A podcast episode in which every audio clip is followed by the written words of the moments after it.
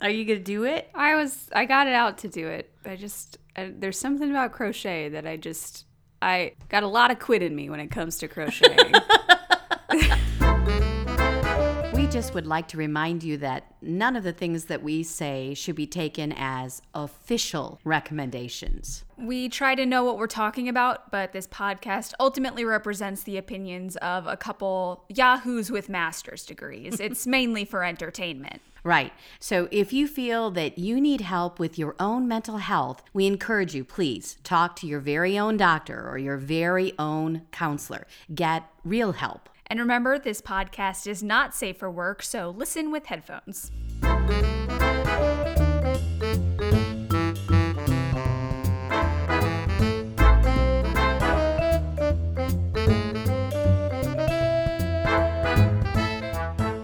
Hello and welcome to Freudian Sips. the podcast about brains, beverages, and other BS. I'm Bonnie. And I'm Anna. And wow, it's getting weird in here.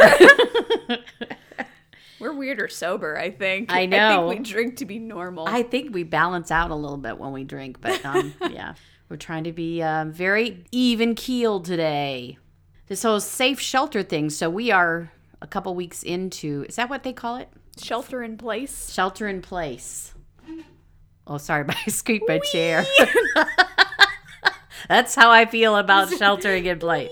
No. Yeah, we are are recording this in all transparency. We are recording it in the same room, but we are over three feet apart. We are. And we didn't hug each other when we saw each other That's today. hard. That's very hard. We're both huggers.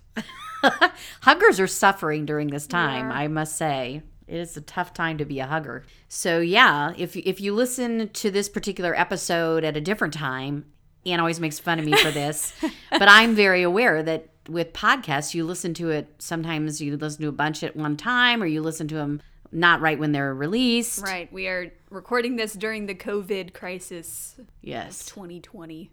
And so we are we talked a little bit about not not doing not recording today because we're trying very hard to follow all the rules. In fairness, one of the rules just basically says not to be in a group of more than 10 people, so we're obviously not doing that. The other part of it that we talked about was that we wouldn't hug and that we would stay across the table from each other and that the the fact is that I'm her mom. So so we were kind of questioning that like where's that line with family members and Right. um, significant others and things like that, that you don't separate yourself, I guess, from those people if you can help it. 'Cause We don't want to totally isolate you from your social environment. Right. Like, I mean, we talked last week, we had a whole episode about the COVID 19 stuff, but we talked about, you know, utilizing technology and stuff. But I know full well, as someone who's now doing like phone counseling more Mm-hmm. often than never, which is when I was doing it before, uh, that sucks. Mm-hmm. Right. It- it's a lot easier to have in person contact. Exactly. So it's hard to find that balance. Yeah, that's a pretty big thing for us right now as counselors. This is is changing the way we do our job big time. Mm-hmm. I have still seen some people in person, but again, we're being very careful about the distance thing, and Right. it's awkward. you Cleaning know, a you- lot more. Yeah, using all kinds of sprays and wipe downs. We spray and- them as soon as they come in. yeah, I just spray them all over. Turn around, please. Shh, okay. We've installed a little like uh like car wash, but for yeah, people. when they come down the hallway, they have to be. yeah, I have put like hand sanitizer in my car now. yeah. That like every time I get in and out of my car, I, wait, wait, wait, wait, yeah. Yeah, we're all we need to all be careful and and protect one another. So that's what we're trying to do. So, can we talk about something else? Yeah, let's not talk about that anymore. Uh, Okay, what do we need to talk about before we start our information for today? Uh, I want to talk about the elephant in this room, at least, which is the Freud show that's on Netflix now. I had no idea it was on there until mom, you texted me and said, Have you seen that there's a Freud show on Netflix? And I said, What? I haven't actually watched it, but you watched the first episode. did. How is it? Apparently, it's like an eight. They're they're titling it an eight part series. limited. They, they've been Yeah. doing a lot of limited series yeah, things. so like it's not just full eight series. eight parts, and um, it's originally recorded in German. So when you watch it, at least for me, that's kind of a that kind of bugs me when I watch a show that's what's that called when they Yeah. dubbed. okay dubbed Yeah. duh. Duh. Duh, up. Yeah. Because when I first started watching, I was like, what's going on with their mouths? What is happening? it took you like 45 minutes to be like, what's Something happening? is Is wrong. this, is this like meant to simulate a delusion? What's happening? And I've noticed that like people, a lot of the people in this show have like mustaches. Oh, no. and so, you it's can't harder to yeah tell. so when freud is talking you're like yeah i can't tell at all but then like when a woman talks like, oh okay it's dubbed her little lips are not with her words See, that never bothers me quite as much. Like I can't do subbed because I have to be watching to do that. But when I whenever I watch anything, I'm doing other stuff. right I'm never usually just watching a show. right I don't know. I just I have to be doing something else. yeah i can't i can't do the subtitles either it's like too much work If like I- you said you want to do other things while you're Right. yeah. And if I if I am just like I just want to sit down and watch a movie, then Mm-hmm. I'll I'll maybe do something that is that is subtitled, but other than that, well there are parts of it that are very historic Well, so like I watched the little trailer bit, you know, Mm-hmm. because when you scroll over something on Netflix, if there's anyone left in the world who doesn't have Netflix, when you like go to one of the entries, it'll like autoplay a, a bit from it or a trailer right or whatever. right The bit that they showed was like him talking about how hysteria is not i- is not like just someone faking for attention. It's an Mm-hmm. actual medical thing, and like we're doing hypnosis, which was what I mean. That was his actual stance on it. Right. So I mean, there are some parts of it that are There's a little thing in the very first episode where he's presenting this lecture to people who are really scoffing him Mm-hmm. about hypnosis, but he has this great little speech in there, which is I think where you're that part that you're talking about because he starts by saying, "I am a house." oh yeah yeah yeah. That's it's in the trailer really bit. it's p- very I'm powerful. a house and there's dark Right. and then there's, There's but there's all the light darkness. but it's all in the house and I am the house and I Yeah. was like ooh damn And the- and the- Sigmund and so Oh, okay. like his unconscious is is the darkness Right. his consciousness is just one little light in the house and sometimes it flickers this way and it flickers that way it's very good was i a- was it just was a like cool- and he's he's he's a handsome man okay i don't think of freud as a young handsome man very often i think of him as that old you know dude that's crotchety old. well, you picture know the we guy always that see? we have as the guy on our- our logo. yeah, Yeah, yeah, whom I've grown to love. sure. And that's why when I saw Freud like is a show on Netflix, I was like, oh, our dude, Right, Freud, it's our him. dude. I don't know that I would Freud. recommend it at this point. It's very bloody. There were some very bloody, gory scenes in it, and disturbing sexual stuff. Kind of like, oh. So okay, for, I did just search on Google. Was young Freud hot? Um, and what ca- oh my gosh, what came up? what came up was the picture? very first one that says "Young sexy Sigmund Freud gets Netflix show." There So- you go. But I like little things like you said, things that we do know he because I think that very much maybe that was even a speech he gave, I don't know, about the house. I've never read it as part of his. Yeah, was when I read the blurb for it on on Netflix. It says he joins up with a psychic to solve a series of murders. Uh-huh. So I don't know if this is gonna like get supernatural. Is that Well, they've kind of given hints about it being supernatural, yes, already. Okay. Yeah. I'm gonna. We're gonna pause so I can turn my computer so you can see a picture of actual young Sigmund Freud. Okay.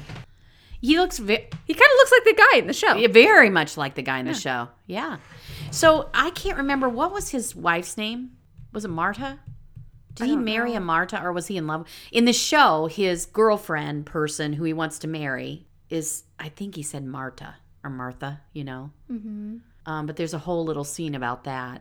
But I enjoyed Freud his notes. there's a little dialogue in like a letter dialogue in the beginning about between him and his fiance and he says something like um him being stronger than it's a like a little sexy dialogue but he says something about being stronger see who is stronger her with her little tiny self or i don't know how he puts it or him as big strong man or whatever and she responds to him like i don't know if the cocaine is causing you to lose your division because i am not a tiny little thing you know and something like that and i was like go girl but the show very much emphasizes his cocaine addiction It's As like- it should. That's a, it's like a sig- central. significant part of yeah, his life. Yeah, there's this little scene in the toward the beginning of the first episode where he's doing. I'm not going to try to give away all of it, but just that he's talking to his housekeeper and she did not want to help him with something. And he said, Would you like to have a little cocaine with me? And she was like, Okay. Well, in that case, Twist let's my just do arm, it." why don't ya? So there's there's a lot. I don't know. It's fun though. I mean, it's creepy and it's gory, but can that still be fun? I like. I don't know. I, as someone who's been watching through Criminal Minds, you would well, love this show, Okay. actually. There's and there's just a lot of weirdness in it. That's like, what is that about? That Oh, we're yeah. gonna eventually. That's my- that's my stuff. Yeah, I was gonna say That's it's your my jam. stuff. It's your jam, so you should watch it. Okay. And just, I guess, um, I don't know that I can recommend it, you know, for people, but I would say there's some cool historical like references, like the Martha, Martha, Right, is, right. he calls her, and and the cocaine, which we know is the true Um, cocaine. Sure.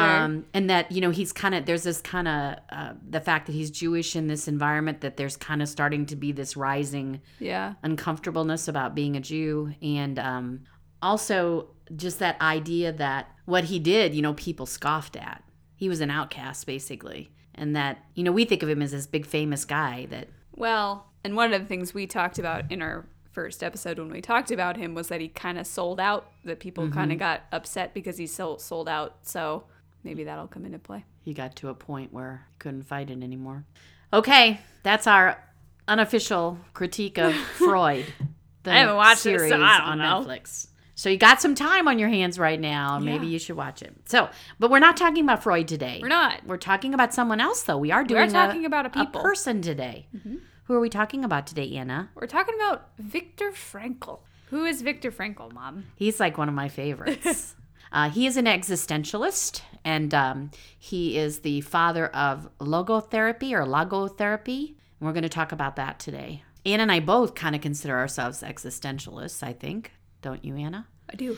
like when we when we first when we. I- you okay over there, Banana? I, I I've been I started a new medication and it's been making me yawn a lot. Uh-huh. She says that, but it's actually just I'm me. also just always I always yawn. I'm always tired. So tired girl.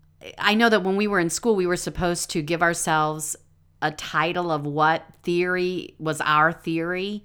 I remember that with some paper we did or something that you said you were humanistic existentialist. and- other way. I said existential Exis- humanistic, you said I said humanistic human- existential. Okay, there you go.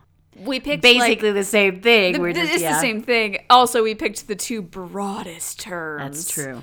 Other people were like, I am like a very specific type and we're Solution based. like "Bruh, we're this and it could be And it could be these- 20,000 Yeah, different exactly. things. Yeah.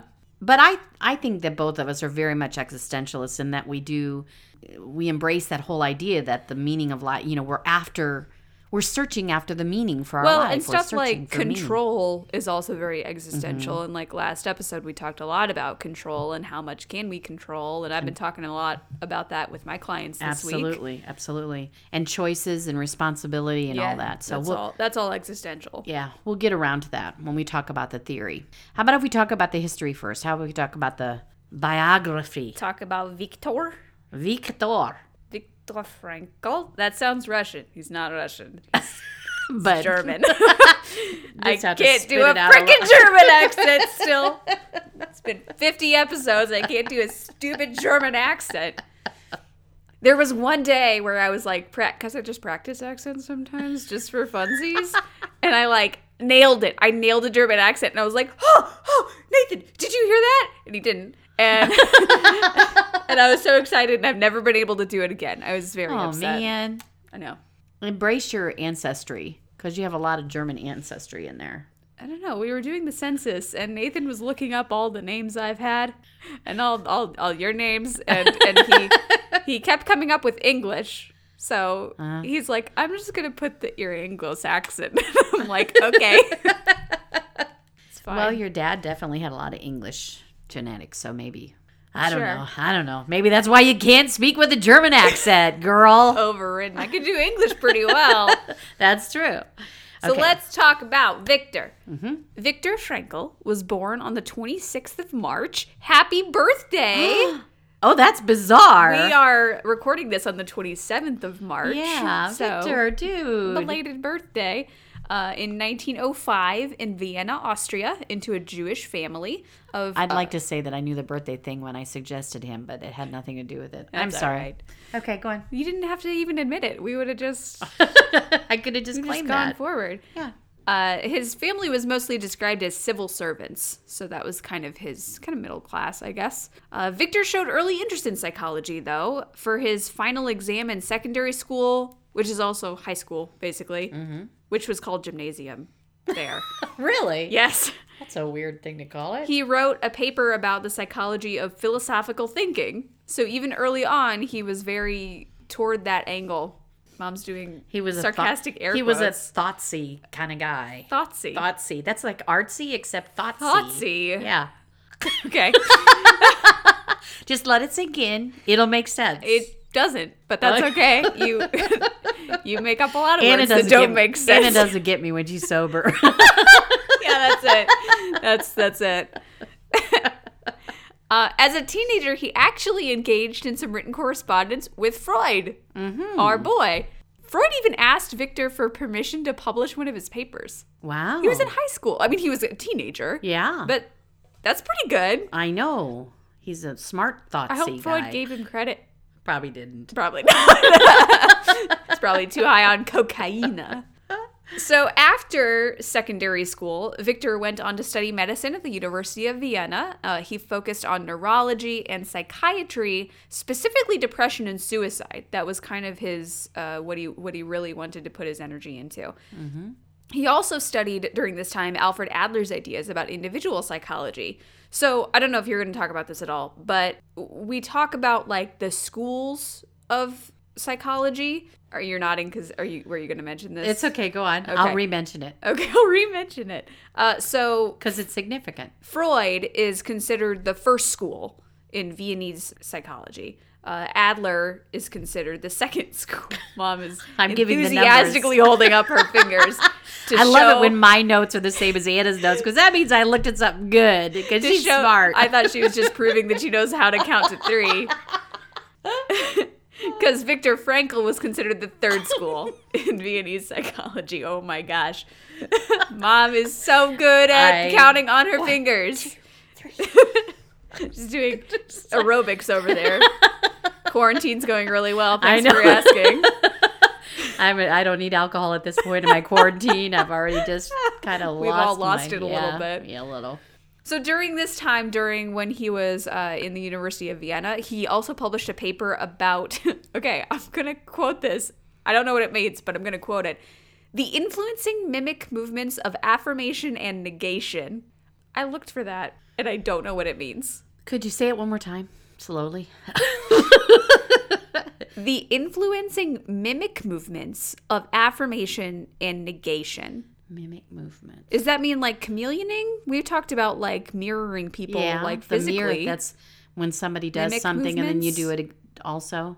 But that- what what does that have to do with what he was studying? What how does that fit into all the other stuff he was? Neurology. I mean, we talked about like mirror Yeah. neurons. But was that what he was into? No, I don't know. he was in neurology. Yeah. I don't. I don't know. I'm not in neurology. I don't know. All right. We'll just say it was a It's- hoity it mctoity was fancy. It yeah. was. It, it's. It feels very much like thesis paper. Right. Like oh god, oh god, Thoughtsy. thoughtsy. It's gonna grow on you. It's Okay. thoughtsy. It's thoughtsy. How do you spell that? Like thought with s y on the end. Yeah, like artsy. Same way you do artsy. Thinksy. No, I like thoughtsy better. Banksy. no, that's the guy who does the graffiti. You're funny, Anna. Thanks.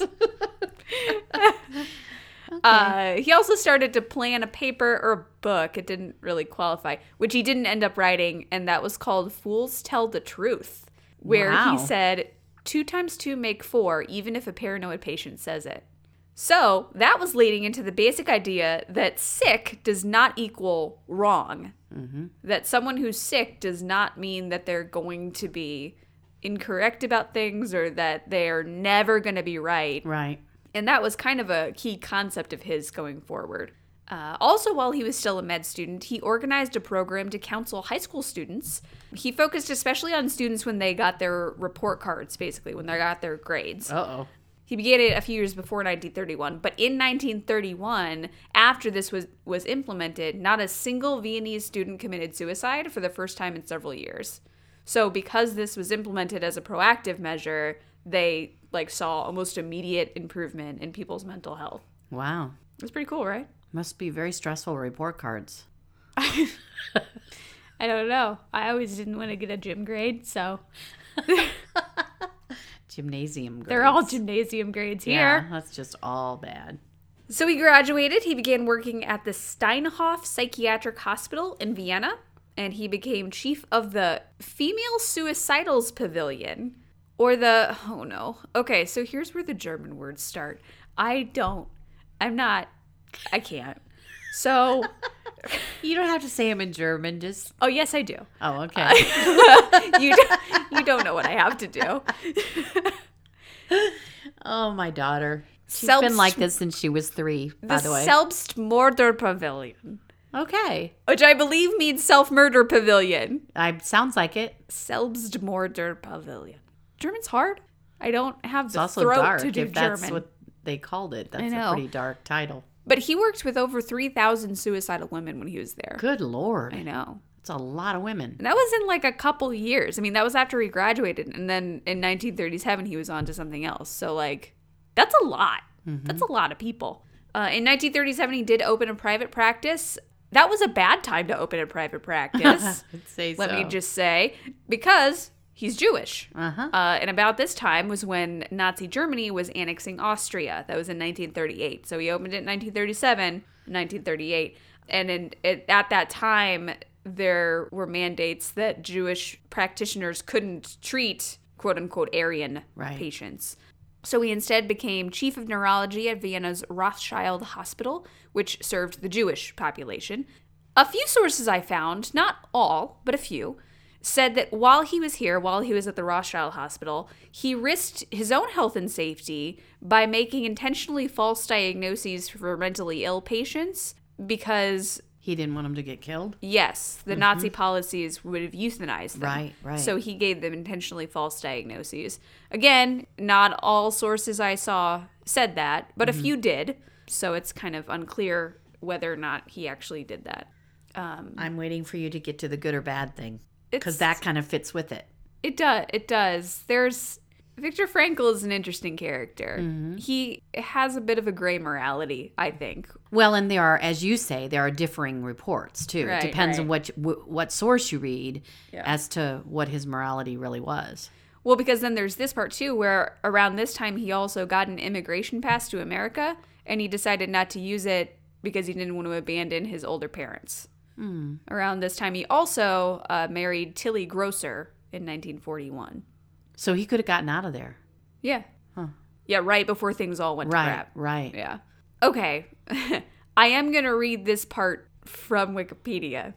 Early in 1942, Frankel approached Nazi officials and requested to operate without any surgical qualifications nor medical precedents in support for the procedure, uh, exploratory brain lobotomy and trepanation medical experiments approved by the Nazis on unnamed Jews who had committed suicide with an overdose of sedatives in an act of resistance toward a fate of intended arrest, interrogation, imprisonment, and enforced labor in the concentration camp system. So this was approved. He was able to without he didn't have any sh- surgical training. So Right. without this surgical training, he was able to do lobotomies on people who had already died. So they were corpses. Yeah, they were dead. Okay. That's what, and I've seen people criticizing him for like doing lobotomies and people saying like, That's not technically a lobotomy if the person's dead, is it? no, It's just a it's just brain surgery. right it, autopsy basically, or Mm. Yeah. a or experimentation on It was cadavers. called exploratory brain lobotomy and trepanation, which is where you drill holes in the head. But but again, the person's dead. I mean, I'm not saying that it was maybe real moral to do it, but the person Right. was dead. right. So it's not like he was. Well, he was also doing some other stuff. So, uh, That he was just also the tip of the iceberg. uh, that's kind of the middle of the iceberg, I Oh, think. okay. The- because the bottom of the iceberg is that he would insert amphetamine drugs into the brains of these people who had died, who he was experimenting on, basically, these corpses. And it would result at times in an alleged partial resuscitation. Holy crap. That's like Frankenstein. I t- okay. I think if you insert an amphetamine drug directly into the brain, the body's going to twitch a little. I don't think Depends it, on how long it was dead. Yeah, I guess. I don't think he brought anyone back to life. I good. I don't think he cured That's death. good. That's good. I, think, think- we would have heard about that. think we would have heard about that. Yeah. Okay, so I do want to be clear. I spent a good hour just researching this part, Mm-hmm. where I I couldn't find that many sources, and like what I just read is directly from Wikipedia. But I use several, and I generally use several biography sources when I Right. do these histories. Right. And this was the only place this was mentioned. And the citations kind of led to dead ends. So like the primary sources that Wikipedia mentioned, I I I wasn't able to get a clear answer from them either. okay. So I don't know if this was reported from like an autobiographical source or if someone who did a biography of him mentioned it or if it was in Nazi records that someone found. I don't I don't know. Now, you can probably guess where this is going because I keep mentioning Nazis because they're an important part of this story. We've kind of talked about other psychologists how like they were in like I mean Freud was a Viennese Jew as well. Right. Right. So I mean, th- we've talked about other psychologists who were around at this time and in Germany at this time, and they generally like got the heck out, Right. They Exactly. got the hell out of Dodge, but he didn't. right. In September of 1942, Victor would be among some of the last uh, Jewish people, actually, who were taken by the Nazis. So he, his wife, and his parents were sent to the Theresienstadt ghetto in occupied Czechoslovakia. This ghetto actually housed mostly middle class to upper class Jewish families. It was specifically set up like a model community. Mm-hmm. So it was set up so people permitted to come inspect the concentration camps, like Red Cross Red workers Cross. and stuff Yeah. Yeah. they could come inspect this one and basically come away with reports of everything looks Say, fine. look, isn't, it's not so bad. Everything's fine. There's Yeah. definitely no slave labor or death furnaces. Right, right. Nothing's wrong. Um, so it was kind of a like I I picture one of those like movie set towns where everything's like yeah. wood. with all the facades. and- yes, yeah. exactly. Victor worked in a clinic here in Theresienstadt until his psychiatry skills were noticed by the Nazis. At which point he was put to work establishing uh, they called it a psychohygiene service. So that's especially with newcomers to the camp. He made them answer a questionnaire and then he assessed it and it thought it asked questions like have you ever considered suicide what's keeping you from suicide now um, so stuff like that it basically became a suicide watch he was on suicide watch for especially the people who were new to the camp fun fact he was assisted by the first female rabbi That's cool, isn't it? her name was regina jonas That's wow. neat. Interesting tidbit. Interesting tidbit. A less fun fact, a less interesting tidbit is that uh, Victor's father died at this camp, reportedly of starvation. So after a few years, there began to be mass deportations as part of what was called the beautification process. Uh, in October 1944, Victor, his wife Tilly, his mother, and others, they actually specifically mentioned Regina Jonas, were transported to Auschwitz. His mother was killed there in the gas chambers almost immediately. Uh, his wife was transported to Bergen-Belsen, where she was killed. She was 24 years old. Bergen-Belsen is also where Anne Frank was. That caught that caught my eye. Mm-hmm. That Anne Frank was there. Yeah. It's weird to wrap your brain around that. Yeah, especially like I don't I don't know about you, but like Anne Frank, I don't picture at the same time period as like Viktor Frankl. Right. It's hard for me to think of Anne Frank as an actual person Yeah, Because- I know kind of what you mean. because we've kind of put her up there as almost like a make believe character or something. Well, but she especially when we wasn't. think of her, we think of her in isolation. We Right. think of her like in the attic, but eventually she was at a camp with with so many other people. Right. Right. Victor himself was sent to Kaufering, uh, a subsidiary camp of Dachau. Uh, according to Victor, it was here. Th- this is from, I believe, an autobiographical source. He reported that there was a hunger strike and a worker strike because someone had stolen like a bag of potatoes, and the Nazis were like, "Hey, if you guys don't tell us who did it, no one eats." And the workers were like, "Fine, no one eats." and they all kind of went on this hunger strike. And Victor says that he was approached by a block warden a capo, they called him, uh, and asked to help with the other workers' morale. So basically, by his own report, he like stood up from his bunk that night and gave this rousing speech about not losing hope and about how they could restore what had been taken from them um, and all this stuff. And people went back to work the next day. So again, that's according to Frankel. Also, according to him, uh, it was due to his physical initiative at this work camp at Kaufering that he was gifted premium coupons from the Nazis in late 1944, beginning in, in of 1945. Um, so he kind of became a little bit of a golden boy. He came down with typhoid at some point. He was allowed to leave Kaufering and was sent to Turkheim, which was a rest camp. And this was March 1945. And here he became a capo. He became a block warden. Um, so he was put in charge of 50 men. And he also, when he was here, began writing his book. And that continued until the camps were liberated in April of 1945. Besides Victor, the only surviving member of the Frankel family was his sister Stella. And that was only because she had emigrated to Australia before all this went down. You think there were ever times that he thought, gosh, I should have gone. I should have gone to America, taken my wife and gone. I mean, I think that, that would come after, like, oh, my parents were killed anyway. They were going to die anyway. like, yeah. I had yeah. no control over that. Right. We're back to the no control thing. Right. Yeah. So, after escaping the concentration camps, Victor dictated his now well known work, which he finished in 1946. So, that was a quick turnaround. He started Yeah. in 1945. Okay, this book has like four titles. Did I know. You look at this. I know. I know. Man's search for meaning. That, that Man's Search for Meaning is what it's that's traditionally what known most for. people know it as. Yeah. Okay, it's also called, Yeah. listen to this. Trotzdem, ja zum Leben sagen, ein Psychology, psychology, psychology, Psy- it, it looks like psychology. Uh huh. El erlobt das. Oh, I can't say this one. Concentration slugger. So concentration camp probably. Uh huh. And that translates to saying yes to life in spite of everything. A psychologist experiences the concentration camp. That's a long title. That is, we needed to put that in the workshop a bit, bud. that need that one needed to stay in the oven for a little while. Oh, I don't know that you should use that terminology when Ooh, you're you're talking right. about. I shouldn't even laugh at it. Oh, no. Okay, yeah, that's okay. It's all right. Take a deep breath.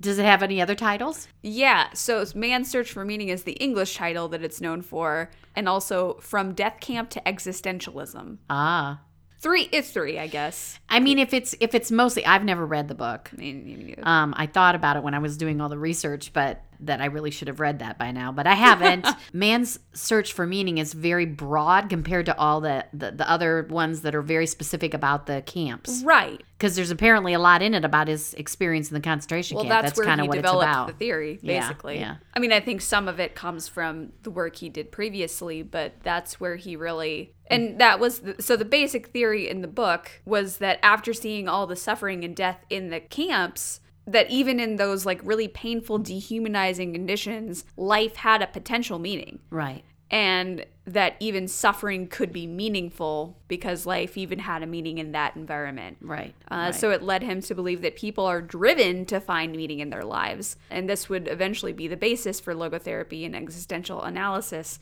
uh, which he actually started before World War II and just sort of that solidified it.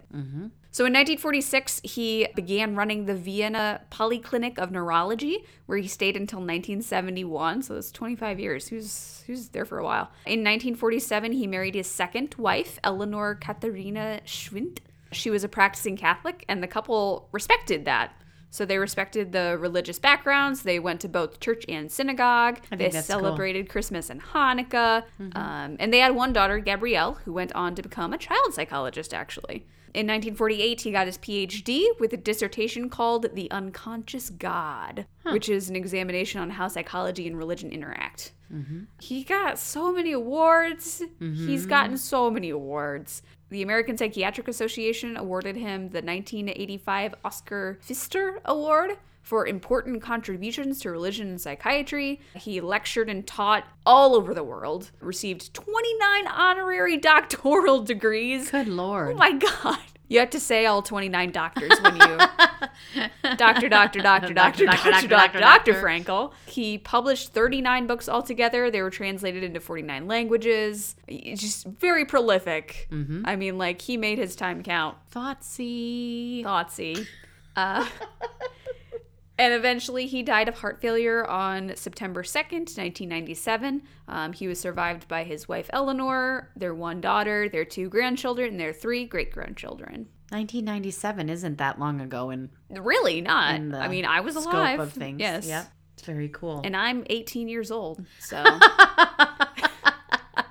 Me too.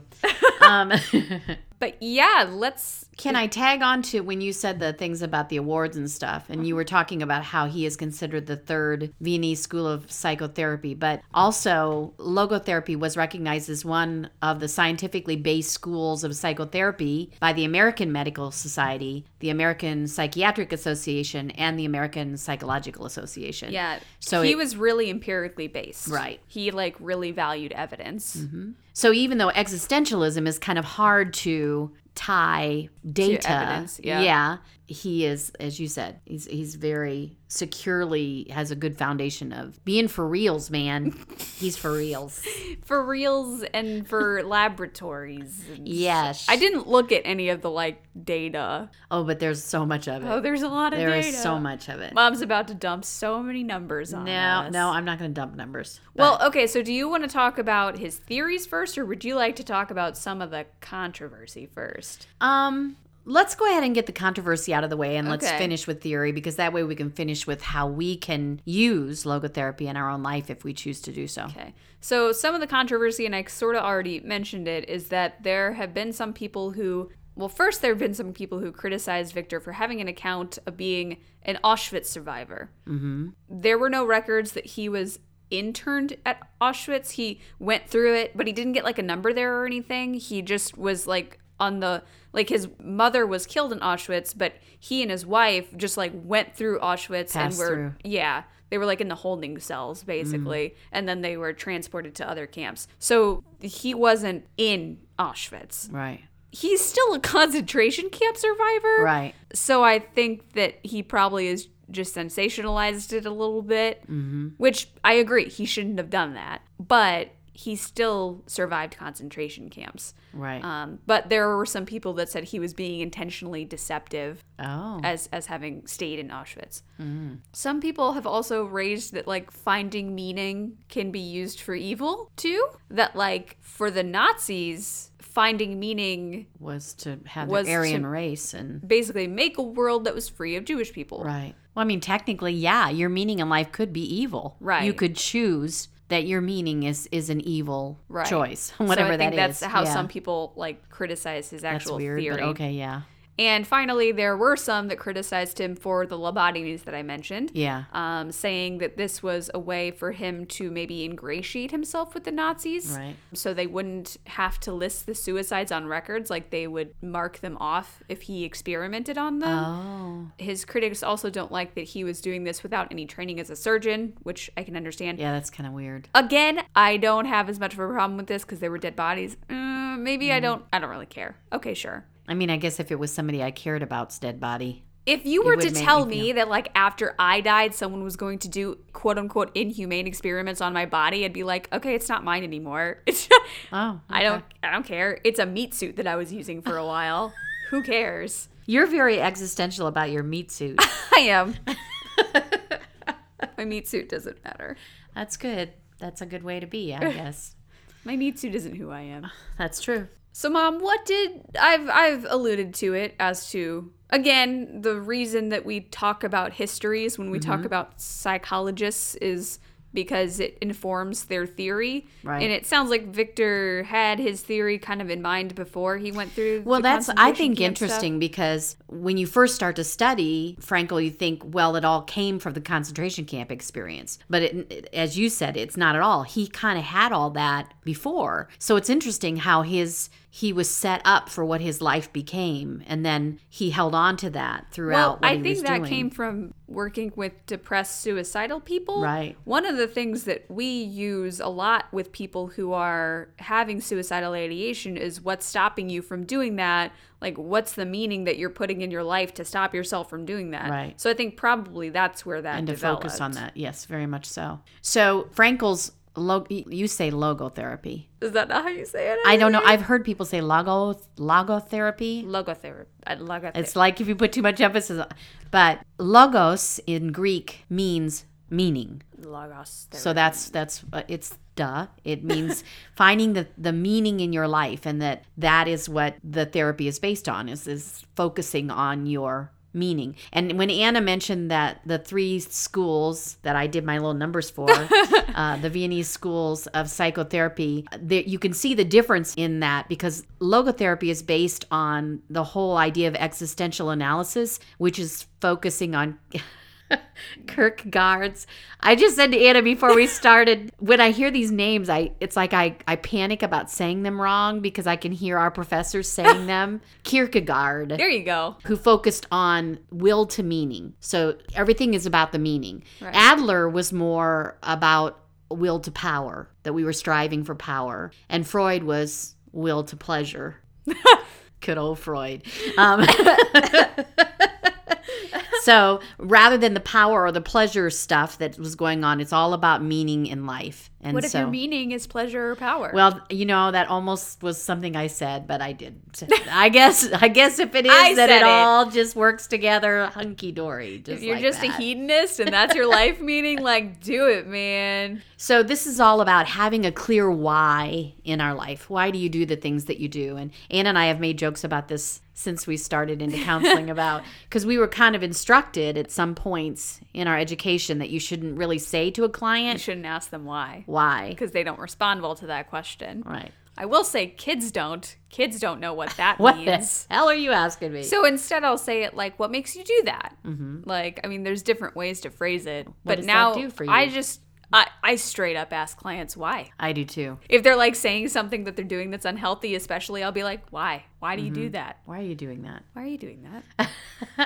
and then if they don't answer that, then you then you adjust it and you say something like, "What's it doing for you?" or Right. "What do you get out of that?" or whatever. But yeah, it all comes down. The reality of it is, it's a why question. Yeah. Because quite honestly, we we constantly on this podcast talk about self awareness, and a big core of self awareness is knowing why you do what you do. Yeah. What is the meaning behind what you do? So Victor focused a lot on the idea that basically, kind of what Anna was talking about in the concentration camps, that everything can be taken from a person except one thing, and that is that we we choose how we're going to respond and react to choose one's attitude in any given circumstance. So it goes back to that thing and I've heard, I've had clients say this to me like, "Well, I know that they can't make me mad, but they really make me, you know. I know Yeah. I'm choosing to let this upset me or whatever." And it's one thing to say that and to be like, "I c- I, I can choose how I react to that person." But it's not an easy thing always. It's not easy, But but, it's also always a sometimes we choice. don't have control over our feelings, Right. But we have control what we do do, over, over our them. feelings, yeah. Wow, that's deep, Anna. So deep.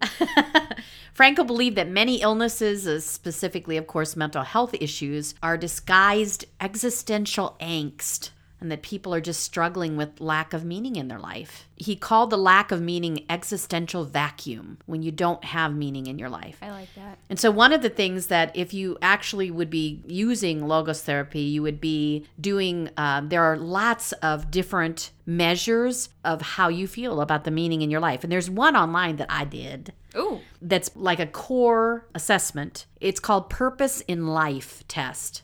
Quite frankly, I'm not sure if he designed it or someone else designed it who studies that. But in this particular one, and you can find it online, Purpose in Life Test, there are 20 questions. like if you search "purpose in life test," like the very first one's like a PDF. Mm-hmm. It's the very first one. And like it has 20 questions and it asks you on a scale of one to five to answer each of those. Uh, Do you have it up, Anna? Mm-hmm.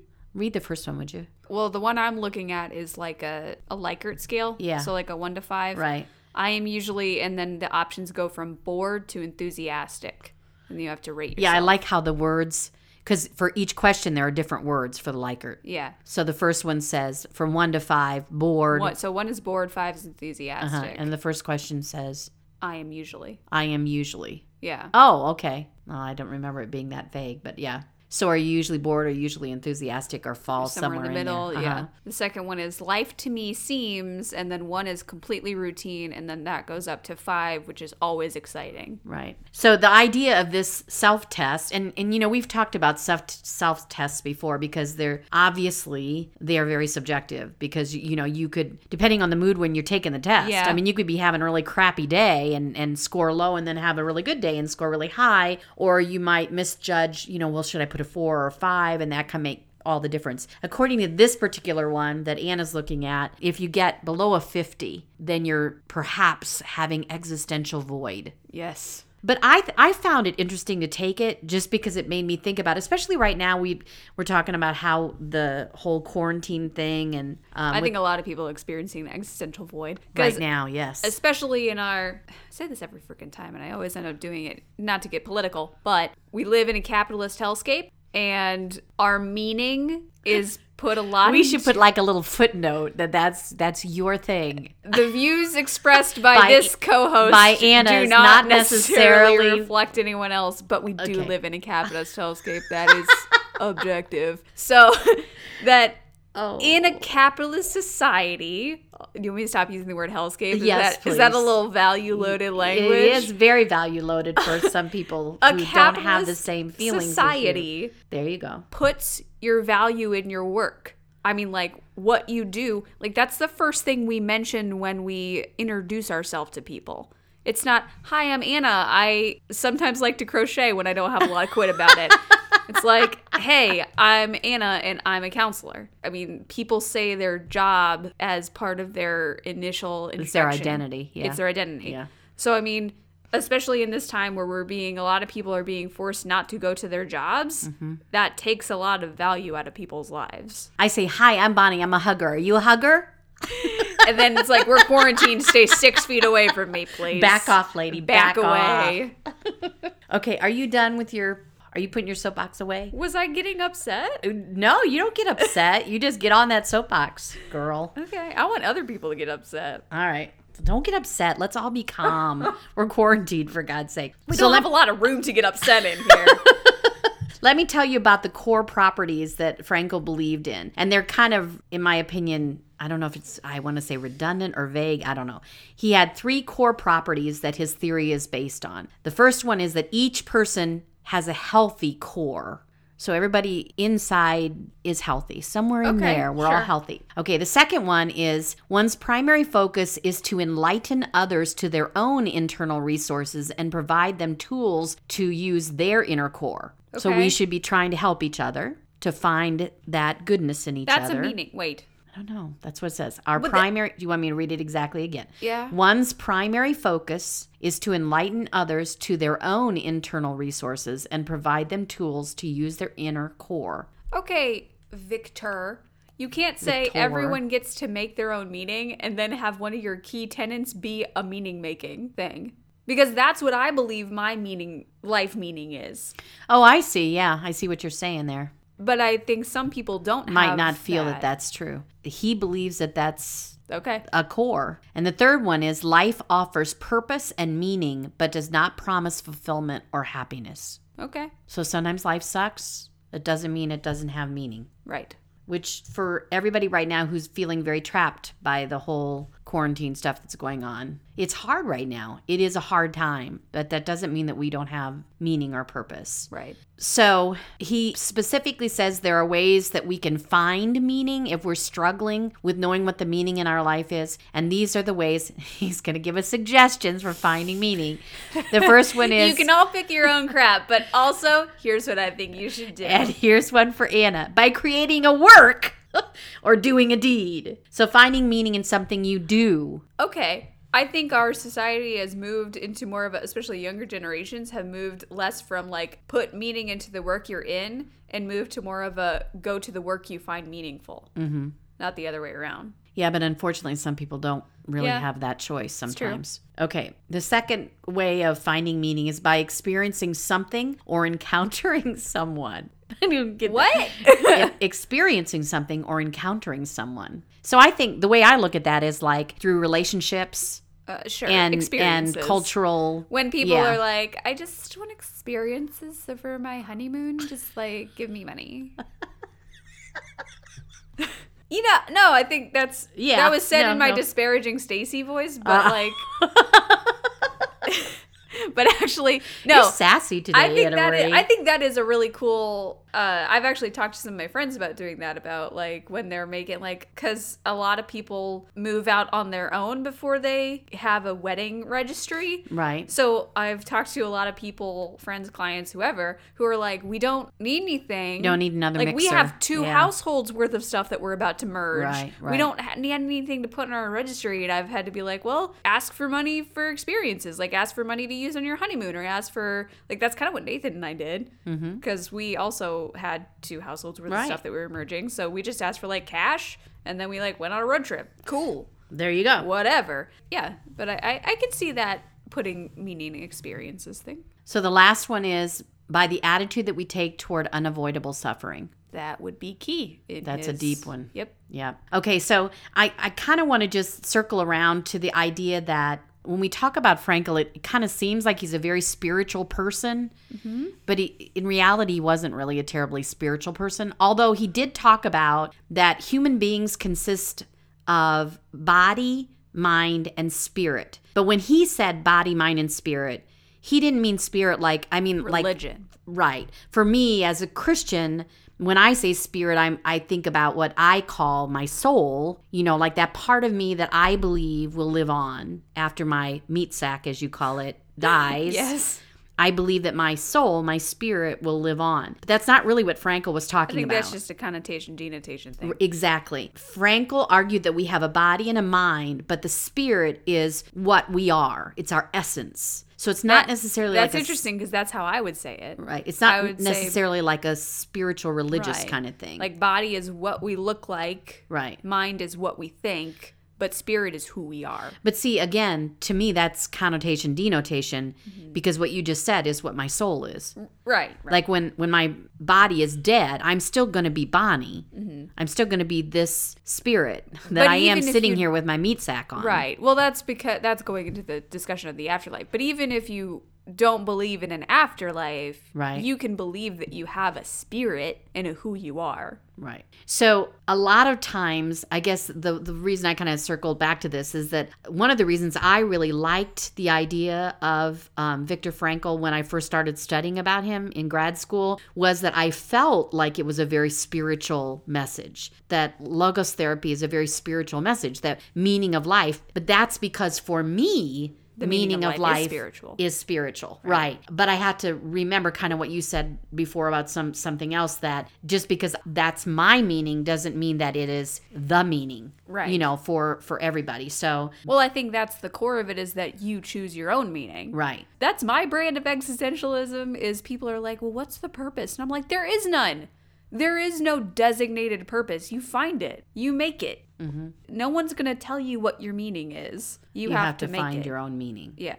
see I, I would just again connotation denotation i wouldn't say you have to make it you have to find it Find it. Yes. Yeah. Okay. So, just very quickly, some taglines here at the end, and that is that life has meaning in all circumstances. So, no matter what you're going through right now, there is meaning to be found there. And it's your choice to, instead of letting it flow over you and either hurt you or ignore it or however, to find meaning in it, whatever it is you're going through. Another tagline is that all humans have a will to meaning. I like that, that they're driven to find which their means that meaning. meaning is our primary motivation. yeah Yeah, that's our primary motivation. And we have a freedom to find our meaning, even if we're not physically free. I mean, right now being in quarantine, you can't go out and, you know, do all the things you'd maybe like to do, but Right. but or people who are in prison or people who are physically unable to move their bodies.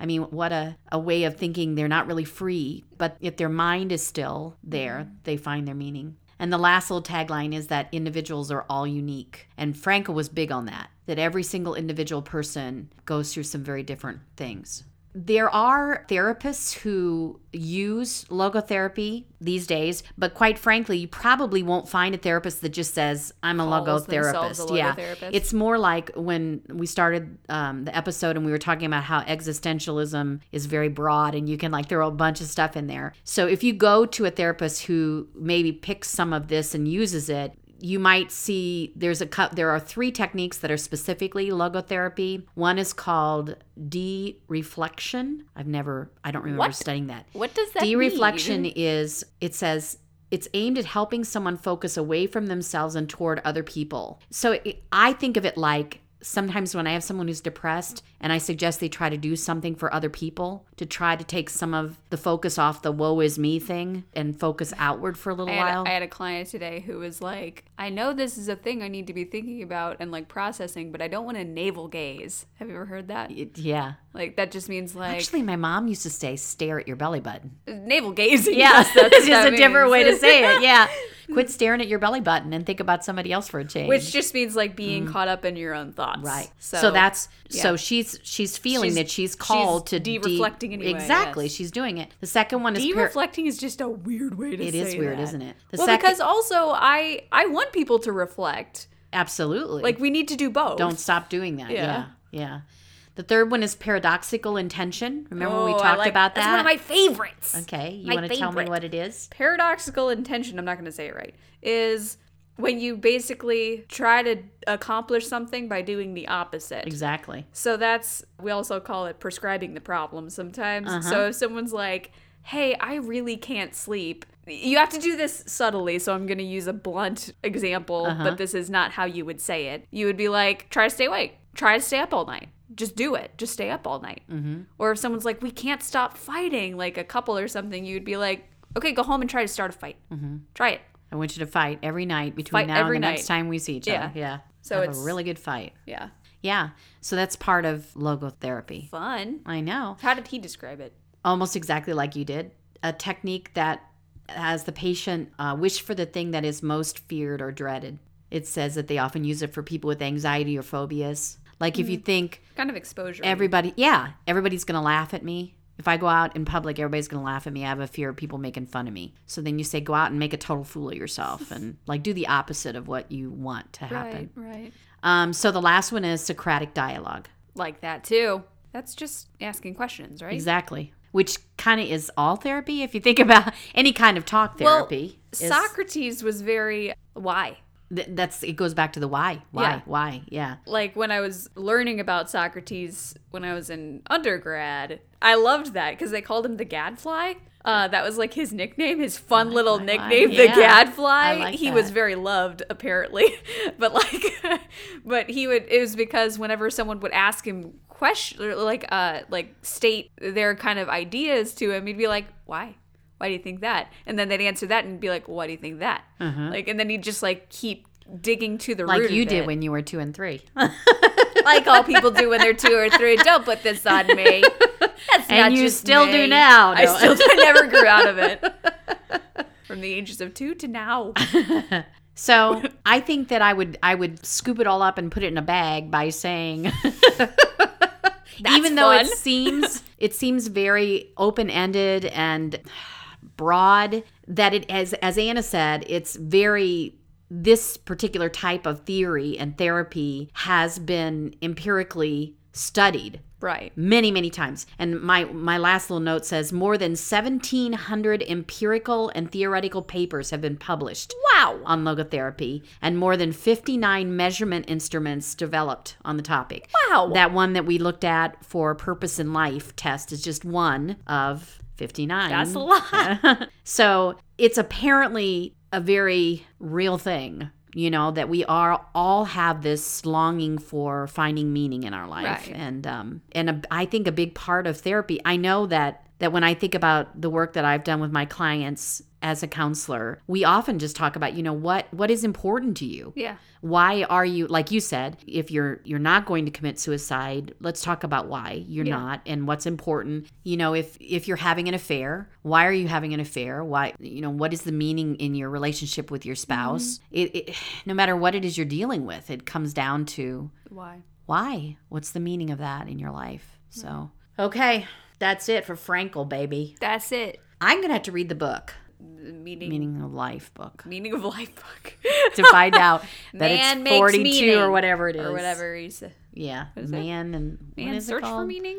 Man's Man needs to find some meaning. man's life meaning. Men need meaning. Man's search for meaning. There you go. What about women? Do we search for meaning? Oh, sorry. Women are from Venus. Women are from Venus. Man search for meaning. And there you have it. My meaning could be going to space if they would let me. I, my meaning could be on Venus. let me go to Venus. Settle down. Join Anna. our Patreon so I can go to Venus. Yeah. Help support Anna. I'll support. I'll support you to get to Venus. The next time that we um, have an episode together, we're going to have a, s- a little special guest who is a plush figure guest that one of our faithful, faithful sipsters, Katie, has developed for us. I'm not that. I'm just gonna. That's like a teaser. Oh my god! You'll have to tune in next episode because. made us something. Katie made us something and it's going to be really cool. I haven't picked it up yet, but I think it's going to be amazing when I do see it. Oh So Gosh, I'm gonna cry. so stay tuned for that, Sibsters. That will be our our special guest star. Will be our, new Special guest star, plush buddy. our new plush friend. yep. Oh my Just god. wait. Hey, can I thank the listeners? Please and do. You do our ending thing. Oh, okay. Let's try that. Thank you so much, listeners, for listening, for doing the listening that you're doing. Thank you so much. I'm not as good at this part as not, Mom is. it's not easy. It's that not taking easy to part. thank the listeners. Sipsters, we love you so much. We hope you are staying safe. We hope you are washing your hands a lot. Wash your hands. We hope you are social distancing. Mm-hmm. We hope you use this time of social distancing to find your meaning and to do things that are meaningful for you. Ooh, that's a good tie-in, Anna. That's a very good tie-in. Thank you. And we thank you for what you're doing to um, help us all because I, I am reminded every day that people who are doing what we're supposed to be doing, which is washing our hands and social distancing and not unnecessarily being out and about. And also people who are necessarily being about, like, and, like, medical workers. my son and your brother who's my brother. on the front lines. We thank you all for doing your part to keep all of us safe. Yes. We appreciate that. So we do thank you for listening, and we remind you that you can find us on Twitter, Instagram, Facebook, all at Freudian Sips Pod, as well as at our site, of course, FreudianSipsPod.com. If you want to get a hold of us directly, you can email us, FreudianSipsPod at gmail.com. And of course, we are also on Patreon if you want to support the show. As I said, we're also Freudian Sips Pod right there. And, Our, and our uh, third chapter of our book review just went up, so I saw the little ad for it. So yeah, if you want to hear about the book, Patreon. she saw the ad for it. She's on this podcast, and she's like, "Oh, it went up because I saw the ad for it." Oh, Anna, Anna did the technical stuff there. Thanks for the technical stuff, Anna. You're welcome. Please remember to leave us a nice rating and review if you can do that wherever you're listening Apple, Podchaser, what, all those technical things, because we love to hear from you. We love to know that you're listening and that you enjoy, because we certainly enjoy being with you. Our theme music is Sweeter Vermouth by Kevin McLeod, and it sounds like this.